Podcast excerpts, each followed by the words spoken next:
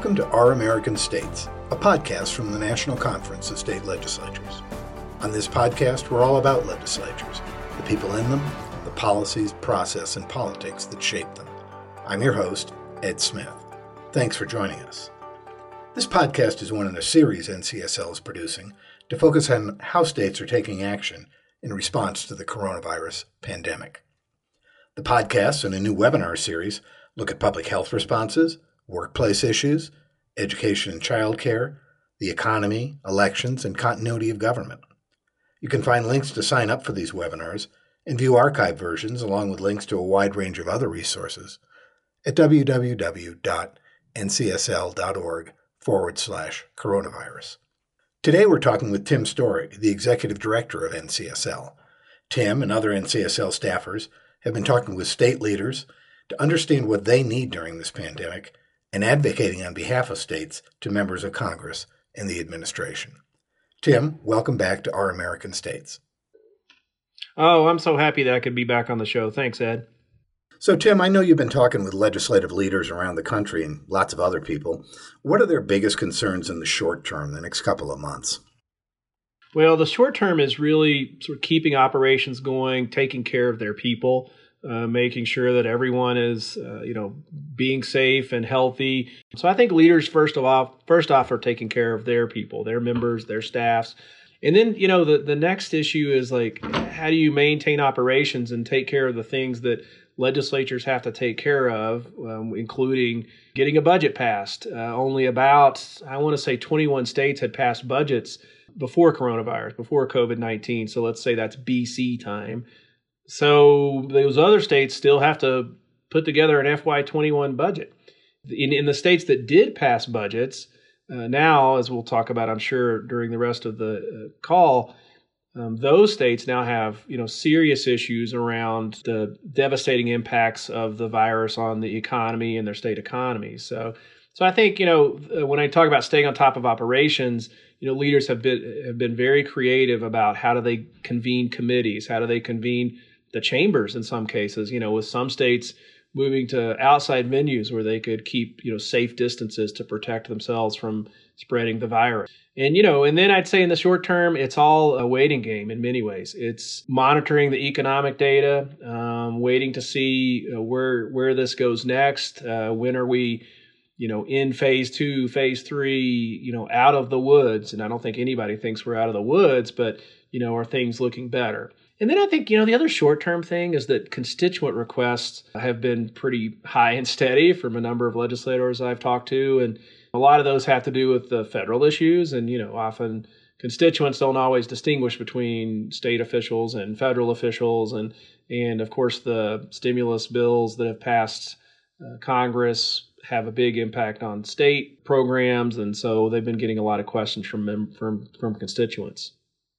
So, how about those longer term concerns? We've heard some pretty big numbers in terms of revenue shortfall. Do you think this is going to be something that affects states for years? Revenue estimating is is always subject to some uncertainty. I mean, even in the best of times, using modeling, you know, based on decades of data, um, you're always got a, an X factor in predicting what revenue will look like. The revenue projections in in, in the world of coronavirus and its impact on the U.S. economy, the uncertainty is like a magnitude of 100. It's it's dramatic. I mean, there there is we, we cannot. No one ever imagined this kind of scenario. I mean, states prepare for you know recession, Great Recession type downturns. You know, let's what happens if if we lose five percent or ten percent of revenue, and those are you know extraordinarily high numbers. So I think the the longer term concerns, everyone knows that there will be a revenue shortfall. And and by the way, one interesting thing about this particular economic uh, downturn impact is that it will affect every single state. You know, sometimes you know because diff- different states have different revenue structures. You know, they might rely heavily on sales tax or rev- or income tax or tourism dollars or oil and gas uh, revenues. But the coronavirus and what it's doing to the economy is going to hit all 50 states and the territories. So, uh, what they're thinking is, you know, we know the next crisis is the economic crisis. We're going through the healthcare crisis now, and then the sort of Part two is the economic crisis that lies ahead and how do they manage that. And of course, there's a lot of triage being done with the federal support around stimulus and around uh, unemployment support and payroll protection for small businesses. The long term, will it go on for years? Nobody knows. How deep will it go? Nobody knows for certain. I think uh, smart legislators are already, and, le- and legislative fiscal staff are already anticipating sharp declines in revenue, and there certainly are, are many early indicators that point to that.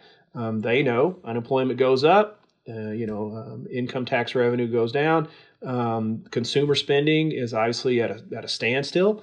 Um, you know, with the large part of the consumer economy essentially on shutdown. So, uh, so these are these are going to be you know major issues in the future. But I, I think at this point the the uncertainty, the unknowns, the X factor are so extraordinary that no one can know for sure.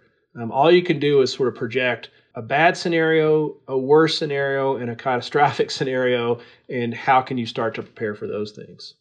So, on the other side of that coin are the increased costs. How well equipped are states at this point to handle that? They are well equipped. You know, go- going into the the before coronavirus, the BC time, states were in fairly good shape. Um, reserve funds were at their highest levels since the Great Recession, 2008, 2009. Of course, states balanced their budgets. Revenues were actually trending higher in most states. So the vast majority of states were in really good, sound fiscal, fiscal situations and are, are well managed. You know, legislatures and governors are managing states, uh, you know, about as well as they have in, in, in years when you just look at the overall fiscal health of states. That was BC. So now we're in this situation where you're right. Uh, some spending will go up. There'll be, actually be some modest savings uh, for state, you know, for states. Uh, when you're, you know, you're not operating schools, for example, um, there are savings there. Um, but then on the other hand, there's added costs, you know, and so you're trying to balance like, well, okay, where are the added costs? If let's just take education, you know, one of the biggest categories that states spend money on. If you have to completely retool how schools operate, you know, starting next fall, and you have to do staggered schedules or smaller classes where kids are spread out or isolated classes. You have to you have to think about different ways to serve lunch to kids. Well you know this is going to put a lot of costs on states and schools again which are largely funded by by the states. Not to mention the you know the, the social safety net of health care and and uh, unemployment and all those things. So states know that uh, there could be greater demand for spending in many areas um, at a time when revenues are uh, declining sharply. So yeah, that's the you know that's the that's the the vice that they're going to be in, and it's going to take a lot of creativity to figure out how to navigate that. The good news is, um, going into this, states were in good fiscal shape, and you know the federal government has supplied stimulus to the states to cover COVID issues, and and um, and you know they're, they're, we're anticipating more of that. And we can talk about that in a few minutes. Well, yeah, I've talked to a number of NCSL experts and outside experts, and uh, increasingly people have said whether it's education or healthcare, people are trying to figure out how to reinvent this stuff on the fly in a matter of days. So that's it's got to be very very challenging. We've gone almost overnight from record low unemployment, record high stock market, and now we've got skyrocketing unemployment, a market that's going wildly up and down what do state leaders think about the economy, or they figure they're just going to have to wait and see what happens? I think it's sort of a wait and see, hang on right now. You know, you know, revenue uh, does revenue for states lags the overall economy, so they don't know until they start doing the quarterly collections and the end of year collections. And of course, most states delayed their income tax uh, filing dates, as did the federal government, into July. So the states that or, or I'm sorry, the taxpayers and businesses that that don't do withholding that pay quarterly or pay at the end of the year, they, they still don't know what those numbers are going to look at. So, nor does anybody know where the economy settles. You know, when, when does it sort of reach some equilibrium of uh, the not getting whipsawed by the news of the day, like oh things look better, things look worse. We lose 500 or 1,000 points on the um, on the Dow or, or you know two three percent on the overall market, and then the next day, oh things look good, and it's up one or two percent. So I think it's it's just a fool's errand to try to speculate because there's no analog. You know, there's no no one has lived through uh, a situation like this in terms of its impact on not just the American economy and the state economies, but the world, the global economy. Um, and there's going to be a tremendous amount of rethinking of global business operations, uh, uh, you know, supply chains, and you know maybe maybe having things onshored and bringing some manufacturing back to the United States makes a lot more sense because of the stability of a supply chain that that isn't uh, subject to this kind of uncertainty on a, with a global pandemic. Um, I think that's the kind of stuff that no one can predict, and no one can predict what the new you know, what does a new consumer world look like? You know, our, our economy and state state revenues rely heavily on consumer spending. Does that change in any kind of permanent way um, once we're completely through this crisis? And back to there being no analog. I mean, some people say, oh, you can look at the Great Depression in the in the nineteen um, in the nineteen thirties, and and you know, in many ways, certainly there's guidance from the Great Depression, but the economy of 2020 is nothing like the economy, the American economy of, of, the of the Great Depression era. I mean, our dependence on consumer spending to drive this economy is far different than you know what what drove the economy and technology and uh, and um, global trade. Those those were not. That's not what the economy looked like then. So my overall point is uh, these th- this this is a cliche that's been so overused in the past few weeks, but uncharted waters. I mean, we're we're we're off the end of the maps. We're you know there there's just nothing to compare it to, which is why back to fiscal officers and and thoughtful legislators who are trying to predict where this goes. Um, you know, you're just having to make some assumptions that may or may not be accurate, and the the, the X factors are is is massive.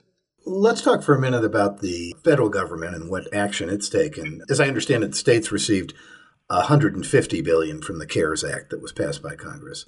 Is that enough? There's a little more detail to it that you got to put into context, which is that 55% of that money was designated for the states and 45% of that was designated for local governments. It also has to be spent under the current law directly on COVID related expenses and can't be used for sort of economic fallout caused by the COVID 19 crisis. So there's not a ton of flexibility with that money. States are using it on, you know, the direct spending to you know, um, provide immediate assistance to hospitals and healthcare systems and those kinds of things. But the states actually, in NCSL and NGA and other groups in Washington, are you know talking with the congressional leaders in the White House about more flexibility on that first stimulus. Uh, the first is actually the third bill that Congress passed, but the big uh, stimulus uh, uh money that was in that 150 billion, 55 percent went to states, and it was on a formula basis so that the smallest states received at least $1.25 billion. So if you're, say, one of the smaller, you know, like one of the seven states only have one congressional district, for example, you know, your that that that 1.25 billion dollars might represent up to 20% of your overall general fund spending. If you're one of the one of the big large states like California and Michigan, Florida, uh, New York, the, the, the, the amount you got might be a, a far smaller percentage of your general fund. Um, so that money was distributed differently to different states, is my point. What's the outlook, do you think, for additional aid? I think it's pretty strong. I think the leaders in Washington who we've spoken with and who we work with fully understand the need that for states to provide sort of the critical services that they do. They understand that you know the federal government, of course, is essentially you know borrowing this money from the future. States don't have that authority or don't have that ability to do that kind of borrowing, and so you know the states are somewhat reliant in a in a national crisis like this on you know federal resources to help survive the, the you know the, the, the economic impact of, of this crisis. I think we're we're optimistic. I think leaders in Congress and the administration understand the need for support to states and the partnership that states play in in uh, stabilizing the U.S. economy. We will find out more in the just the coming few weeks. NCSL estimates that the the revenue shortfall for states could exceed 350 400 billion dollars that's just the decline in tax revenues to the states. If you say roughly half of the 150 billion, even if we get more flexibility for that money, is uh, does not come come even close to covering the the huge hit that the states are about to take. And and of course, states are going to use their own creativity and their own resources. They're going to look at you know spending money efficiently and effectively and and uh, can they do anything to increase revenue there will be of course very little appetite for tax increases uh, with the economy at a, at a low point. So I think the, the states could definitely use support from the federal government, and, and I think that's going to happen. Another area of concern is voting, both the primaries and the general election in November. Do you expect some sort of expansion of voting by mail, or will it be state by state? Well, the elections are such a complicated matter because every election regime, every election process is completely different from every other state. I mean, you can put them into sort of buckets of similarities, but like right now, there are only five states where you've got vote by mail essentially universal within the states. So 45 states do not. And one of the strengths of our election system is that the different systems are, you know, designed for the culture and the history and the the ability of the different states. You know, obviously running an election in Alaska with the vast difference, the vast geog- geography that they have is much different than running the election in Rhode Island. And running the election in a state that maybe has had a long history of, of uh, potential fraud is a lot different than running it in a state that has not had those kinds of problems. You know, I remember when 20 years ago, when after the uh, Bush v. Gore election and the the intense the examination of the election process, then you know Oregon I think was the only state that had vote by mail at the time. And you know it was pretty clear that that worked really well for Oregon, but other states didn't didn't think that would work for them. So I think this is a state by state answer. But now, um, you know, legislators and and um, and governors are going to work together to make sure that uh, they they make it safe for uh, the people of their states to vote, and they've got a lot of um, you know they've got some time, but these election regimes are also sort of complicated statutory frameworks, and so to do that, you're going to have to come into special sessions and and you know it's like you were talking about reinventing education you know you got to be really careful with when you're dealing with people's right to vote and their access. This is an absolute right in our democracy and you know you, you can't have uh, externalities you can't have things go wrong um, when you start messing with it so i think it's it's hard to say i think that you know a lot of states are going to be looking at it i think a majority of states are going to be looking at you know how do we make sure that the the people and the poll workers um, are safe. We protect the integrity of the election process and and um, make sure that everybody can uh, express their their you know their right as an American to uh, to vote and influence the government. It seems like years ago, but just a few months ago, we talked on this podcast with you about what the upcoming year was going to look like. I'd be interested in your thoughts. At that time, you said that you didn't see any single priority for all the states, that there were different things in different states. That's changed, obviously. But I'd be interested both in your thoughts on how that is affecting states and things they'll have to put aside, and frankly, also how your uh, priorities have changed as the executive director of NCSL. Yeah, I'm gonna I'm gonna use one example of the state of Kansas. Um, Kansas I think, has has and only passed six bills before they suspended their session because of coronavirus. And when they come back, I think they only come back for a veto session unless they come back into a special session around budget issues, uh, post coronavirus impact. And and what had happened in Kansas, of course, is they had some big issues about Medicaid expansion, um, issues around uh, abortion laws, and you know all of those you know were were brought came to a complete stop. You know those those issues that were moving through the Kansas legislature, and because you know they shut down essentially, they had to go home, and and I think that's the case in many states that you know when people come back, one everybody knows that the budget and the the uh, FY21 budgets are now that's that's what they got to figure out. And so there will be there's no there's no revenue there's no money to expend extend programs or expand programs or create new programs. Um, and as we spoke as we said earlier there's going to be a lot of pressure to innovate to sort of deal with the continuing health emergency of uh, covid-19 so i think now there are there are two issues and two issues only public health with the virus and budgets and how do you pass a responsible budget with so much uncertainty around revenue. So yeah, this this changed the world. And then just uh, about NCSL, I think you know, we have been you know consumed. The, the NCSL staff have been consumed with um, helping states understand what other states are doing, helping them understand the complications of health law, of how to keep legislatures operating, how you know the, the details and the specifics of the federal um, legislation that's passed through. Just like legislatures, and we really are an extension of legislatures, our focus has really shifted to almost solely COVID 19 health issues. But, you know, it affects everything. It affects transportation, it affects prison and correction systems, it affects the, certainly the healthcare system, education, um, right on down the line, elections, parks.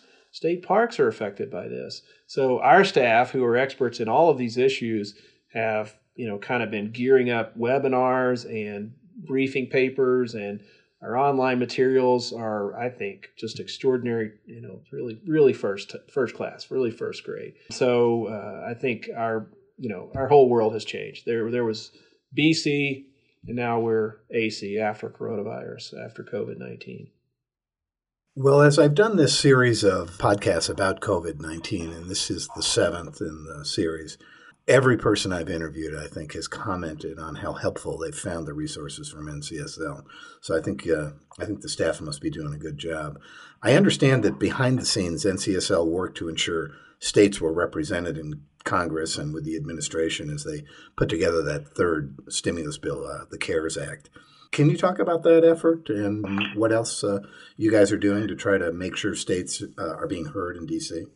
Yeah, that's right. We, we're working closely with the partners on Capitol Hill and um, and by extension, somewhat in the administration. I have to say the the intergovernmental relations uh, staff with the White House have done, a, I think, a, an outstanding job of keeping us informed and and making sure that they connected us to the right officials in different agencies. Um, but in terms of the legislation that's moved through Congress, um, you know, we, we, we, do that on multiple fronts. Um, one of which is we partner with other groups like ours, the Council of State Governments, the National Governors Association, the Counties Association, the cities, the mayors, and and, that's really uh, uh, that makes us stronger. I think providing a unified front, and it's really it's it's really a process of education, making sure that Congress understands that states are doing everything they can to stabilize their economies and deal with the health emergency. And um, you know, even though half of you know roughly half the members of Congress are former state legislators, they do sometimes forget um, you know the the pressures of you know operating an environment where one you they can't uh, they have no credit card. They can't just borrow money. They have to pass and balance budgets and that's a much much more difficult scenario and I think uh, helping the members of Congress understand and appreciate that. And we've had a lot of success with that. So I think the NCSL staff are uh, are, are really doing a, you know, a fantastic job um, making sure that Congress understands the situation states are in, and and then also being partners to help you know address the crisis and specifically on the you know frontline issues of getting ventilators and PPE and those kinds of things out to people, which you know that that's really an executive function, and the governor's been taking the lead. But then there's policy issues behind all of that, and policy issues about opening up the economy, and you know, and I think legislatures are are stepping up on that pretty big time. So, Tim, thanks so much for your time. Uh, to put it mildly, this is a pretty busy period for you and uh, and everybody else involved with NCSL. Is there anything else you'd like to share with uh, NCSL's members before we wrap up? You know, there, there's the old saying that's been, you know, I think uttered in locker rooms at halftime like a, a million times or more. Is, you know, when, when the going gets tough, the, the tough get going that's sort of how the NCSL staff have been. Um, when when this hit, everybody rallied, and we, you know, the the people that support legislators and the legislative staff in the in the in the capitals uh, in the 50 states and the territories the NCSL folks uh, have been working you know, kind of long long hours through weekends to do the best most accurate accurate credible analysis. So uh, yeah it, it's a tough time. You know the country's been through um, lots of uh, extraordinary crises and challenges before. You could list them off: the Civil War, World War One, World War Two, the Depression, um, uh, September 11th, uh, in the, the global war on terrorism. The, so, so these are all you know seminal events in the nation's history, and this is going to be right there with them. And um, and there's been you know uh, my my heart goes out because I know um, many of our members have been directly touched by uh, you know losing loved ones and having people sick around them. And, you know, and that's that's the real. Uh, you know that's the real tragedy. And and then of course then there's the economic devastation that's hitting and that's very real for a lot of people including some of our members many of our members. But these are tough times and you know i think the ncsl staff have been you know they're tough. They, they're they're moving and working hard and, and we're just going to keep doing everything we can to make sure that legislatures have the best most credible information they're able to share ideas with each other so that they're not having to just you know figure it out on their own they've got this terrific network that ncsl provides and you know making sure that the, our state voice is you know in the middle of the conversation in washington about dealing with the economic fallout as well as the health fallout well, Tim, thank you very much, and you stay safe. And that concludes this edition of our podcast. We encourage you to review and rate our episodes on iTunes, Google Play, or Spotify. You may also go to Google Play, iTunes, or Spotify to have these episodes downloaded directly to your mobile device when a new episode is ready. For the National Conference of State Legislatures, this is Ed Smith. Thanks for listening and being part of our American states.